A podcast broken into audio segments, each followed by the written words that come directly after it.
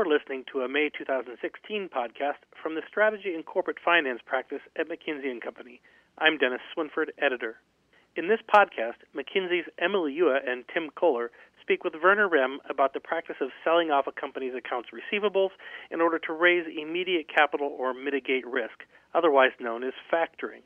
What is it? How does it work? And under what circumstances should a company factor or not?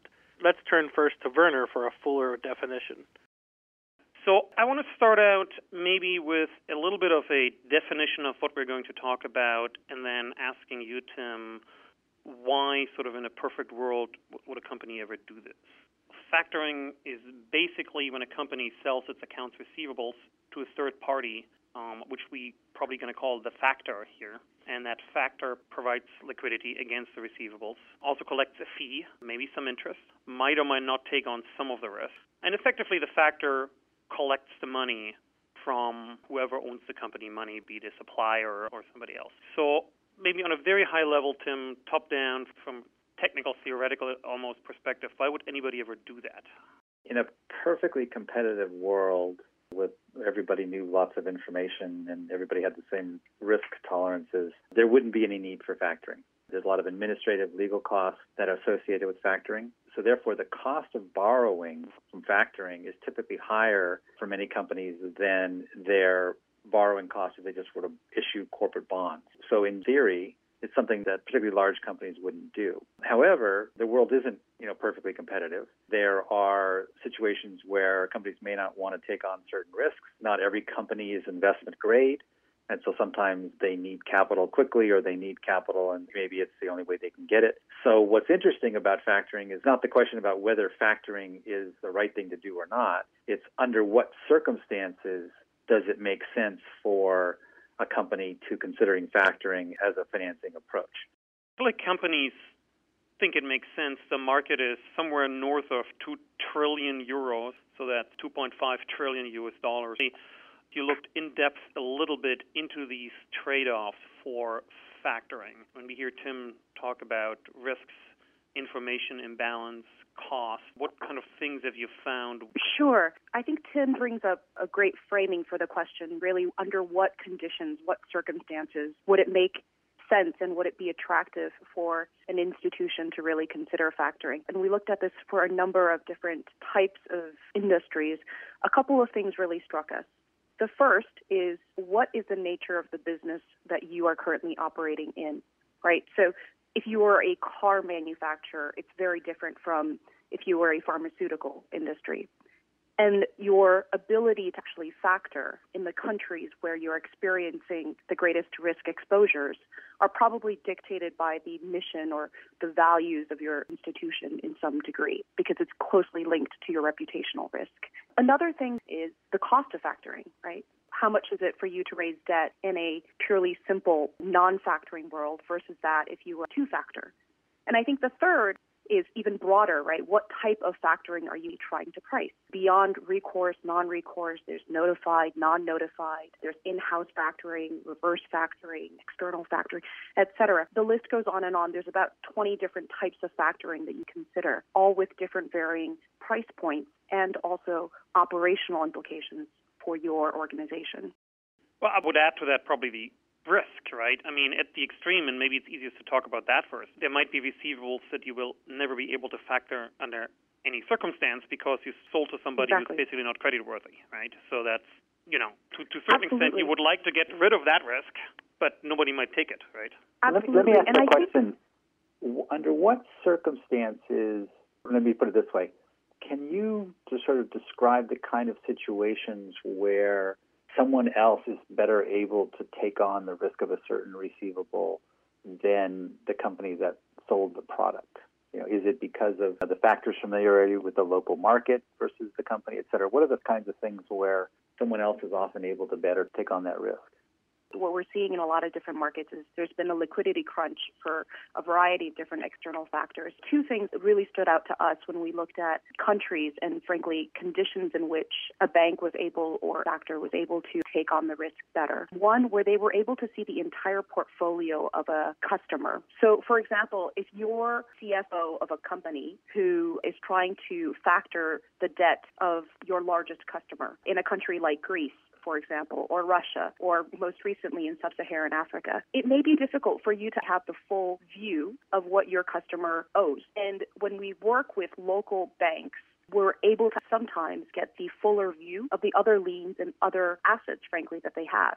Now, the challenge of that is questioning, you know, what do you know or what does a bank know about your customer that is truly competitive? In other words, what we sometimes see is that we're able to hold tremendous amounts of debt for our customers in large geographies where no bank is willing to factor them despite the fact that they are factory grade. Sometimes they're even you know a minus and yet there's nobody willing to factor them. And so there are still questions out there where despite a bank having the full view it's very difficult to actually ascertain exactly what is driving that lack of willingness to absorb the additional risk are you saying that when you let's pick Africa? So you're selling to a customer in Africa, you create the receivable. There is a market, or this is an example where you would find somebody to take on that risk because they're a local bank and they understand the risk better than you do because maybe you are just growing in Africa and just don't have the presence to even collect. Exactly. Exactly. Okay. We see that a lot actually in Africa because, you know, the customers are sometimes local enterprises that have multiple names, right? And so it's very difficult to trace the full thread of all the different subsidiaries that they hold. We see that a lot in developing economies. So this is basically information imbalance. Tim earlier said, right, part of what in the real world out there is an information imbalance, and this is one way to overcome it. So it occurs to me that in that conversation, Emily, this recourse versus non-recourse is important, right? Because the non-recourse, obviously, I get rid of all the risk. It's more expensive, but I collect immediately. I get rid of all the risk, and I probably have to trade it off versus some sort of receivable insurance. Versus if I have recourse factoring, I'm still, you know, responsible for most of those. Meaning, if company I'm working with or the bank I'm working with doesn't collect, I still take the loss basically on my receiver. So how do you think about that? In what circumstances would you go to one versus the other? So we're actually seeing quite a bit of this. You're spot on, right? It's kind of a strange phenomenon because in many ways, why would you pay a premium oftentimes, you know, two, three points above your existing cost of capital already to actually still do recourse factoring because you're still holding the debt. And the truth of the matter is there are certain countries where you simply cannot get a single non-recourse factor to take on your risk. So for example, if you're a pharmaceutical company and you have, let's say, $500 million of debt in the country of Greece, you can't stop shipping medication to that country. The nature of your business dictates that you continue to save lives because that's what you do. And so in those instances, recourse factoring may be the best option that you have. What is also interesting, which I think you know speaks to other types of factoring, is that when you have a recourse factoring like that, what you often find is that institutions like Pharmacos will even opt to do in-house factoring. In this form of factoring, you not only hold the risk, but you continue to do the insourcing of calls, you handle all the payment collections, etc. So you actually still absorb the operational costs of conducting the factoring yourself. So there are great lengths that we see our clients go to continue to hold the reins, so to speak, of maintaining the ties to their customers, even though they're exploring options in factoring. On the in house factoring point, what is the advantage of that? So it's interesting because it's form of factoring where the customer, where the institution continues to hold all of the accounts and call the customers themselves. They do the collections themselves. The main benefit of doing something like that is to essentially hold the relationships close so that they don't actually necessarily even have to make transparent to the customer that they have been factored. When you say in house factoring, there's still a factor, an external factor involved, right? You're precisely correct, Werner. Factoring is still happening. The only difference is that the in house part denotes who is actually handling the operational process of the collection. So in this instance, if your pharmaco is trying to do in-house factoring, they own the receivables. They just want to make sure that they're holding the relationship of the customer constant so that there's no bank reaching out to their customers. And sometimes the process of being factors is completely opaque to the customer because the institution is still doing the collections themselves.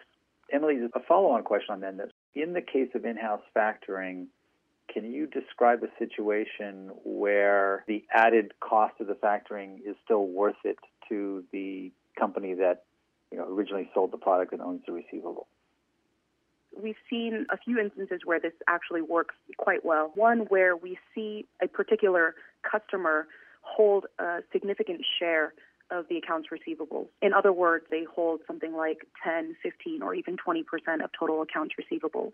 And so you know that this is a huge customer, and you know that maintaining strong ties to that customer is going to be paramount to your continued business, right?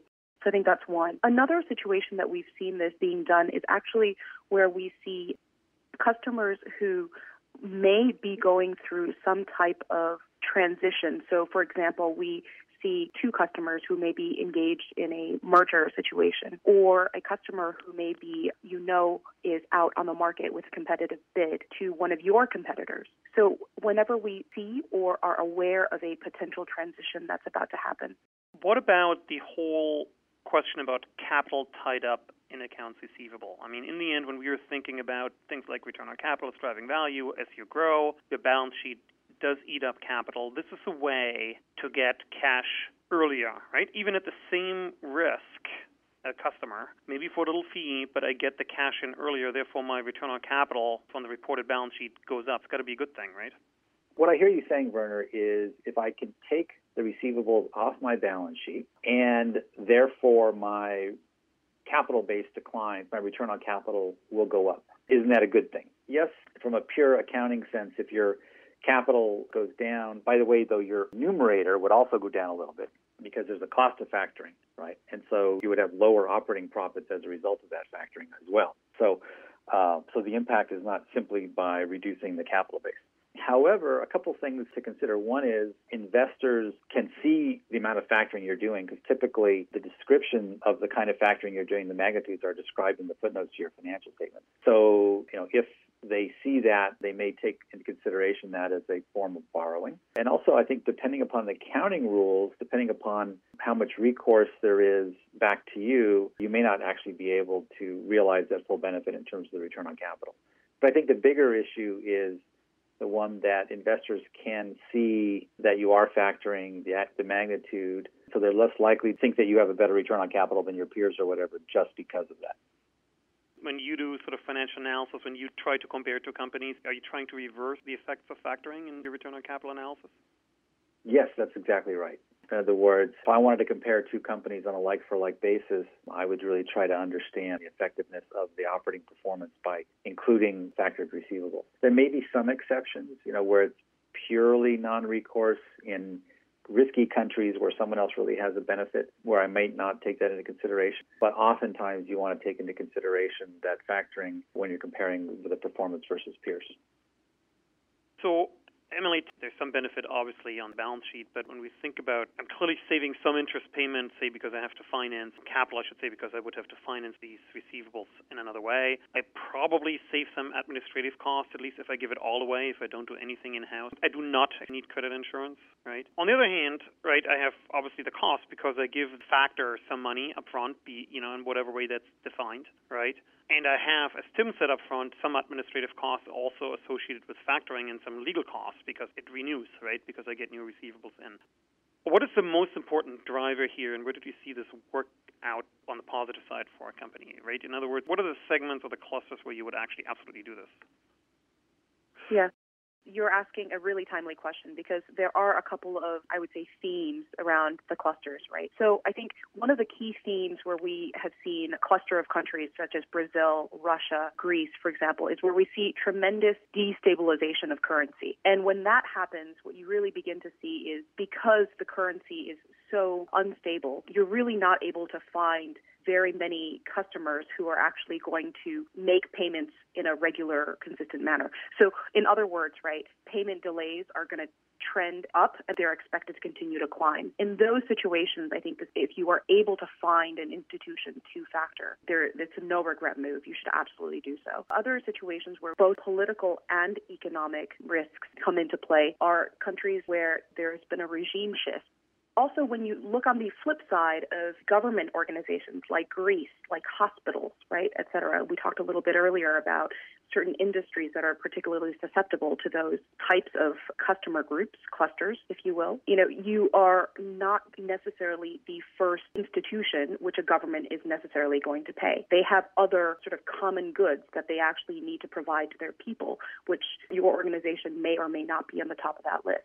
So those are just a couple of the key clusters of situations that would really drive a natural no regret factoring decision. Now, the question then becomes at what cost, right? I think, Tim, you talked about this a little bit earlier. What is the threshold of that cost for you to consider factoring? And always going to be higher than your cost of capital. So, could you describe for us some circumstances where you should be willing to pay that extra cost in light of what you were just saying? So let me describe a situation that I actually just recently found ourselves in. So imagine that you're a company who has a single large customer who holds about 20% of your volume year over year. And because of that, they hold a very concentrated presence in a major geography of theirs. They have a huge reticence, frankly, to factor this customer for a variety of reasons that we already talked about. They want to make sure that the customer is happy. They don't want to make the customer rattled or feel like they're financially unstable in any way. So obviously huge reticence to factor. The challenge now is that because the accounts receivables has climbed to a number that, you know, is just their credit management organizations very uncomfortable. They have now been forced essentially to explore options for factoring. And interestingly, no bank in that geography is willing to take that on.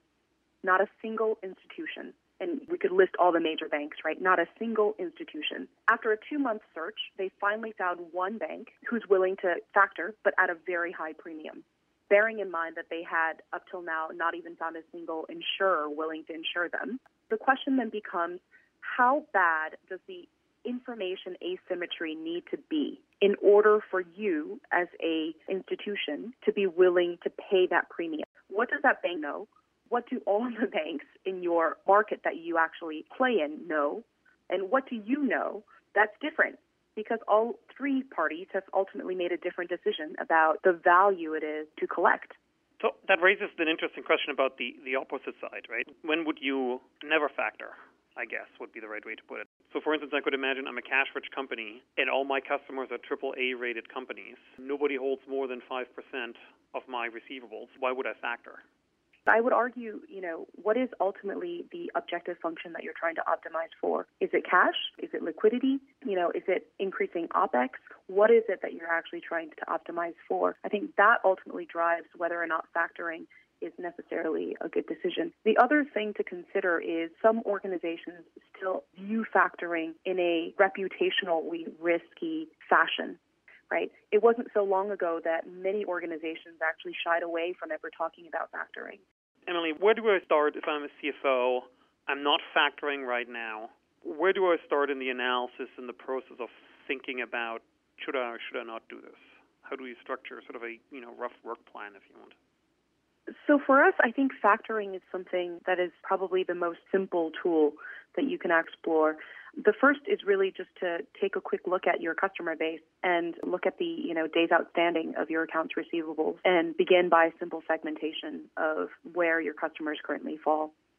What we typically recommend is if you are seeing tremendous outliers, 120 days and a higher, you know, 240 days and higher, those are probably the initial priority segments that you can begin to target. And then what we would recommend is a simple prioritization of that segment, the high DSO days outstanding segment, to really begin to look at what their ratings are. If they are anything below, let's say a triple B plus, is there an opportunity for you to explore taking that segment and exploring what markets they currently sit in. And by markets, we mean geography, political stability, economic stability, and really beginning to look at your existing banks that service you to see whether or not there's an appetite to absorb some of that risk. What you'd want to avoid is starting that discussion with your customer before you've actually done all of this work for a variety of reasons. But the most prominent one is because it often leads to a series of questions and conversations with your customers that you may not yet be prepared to have, such as, you know, are you in a liquidity crunch?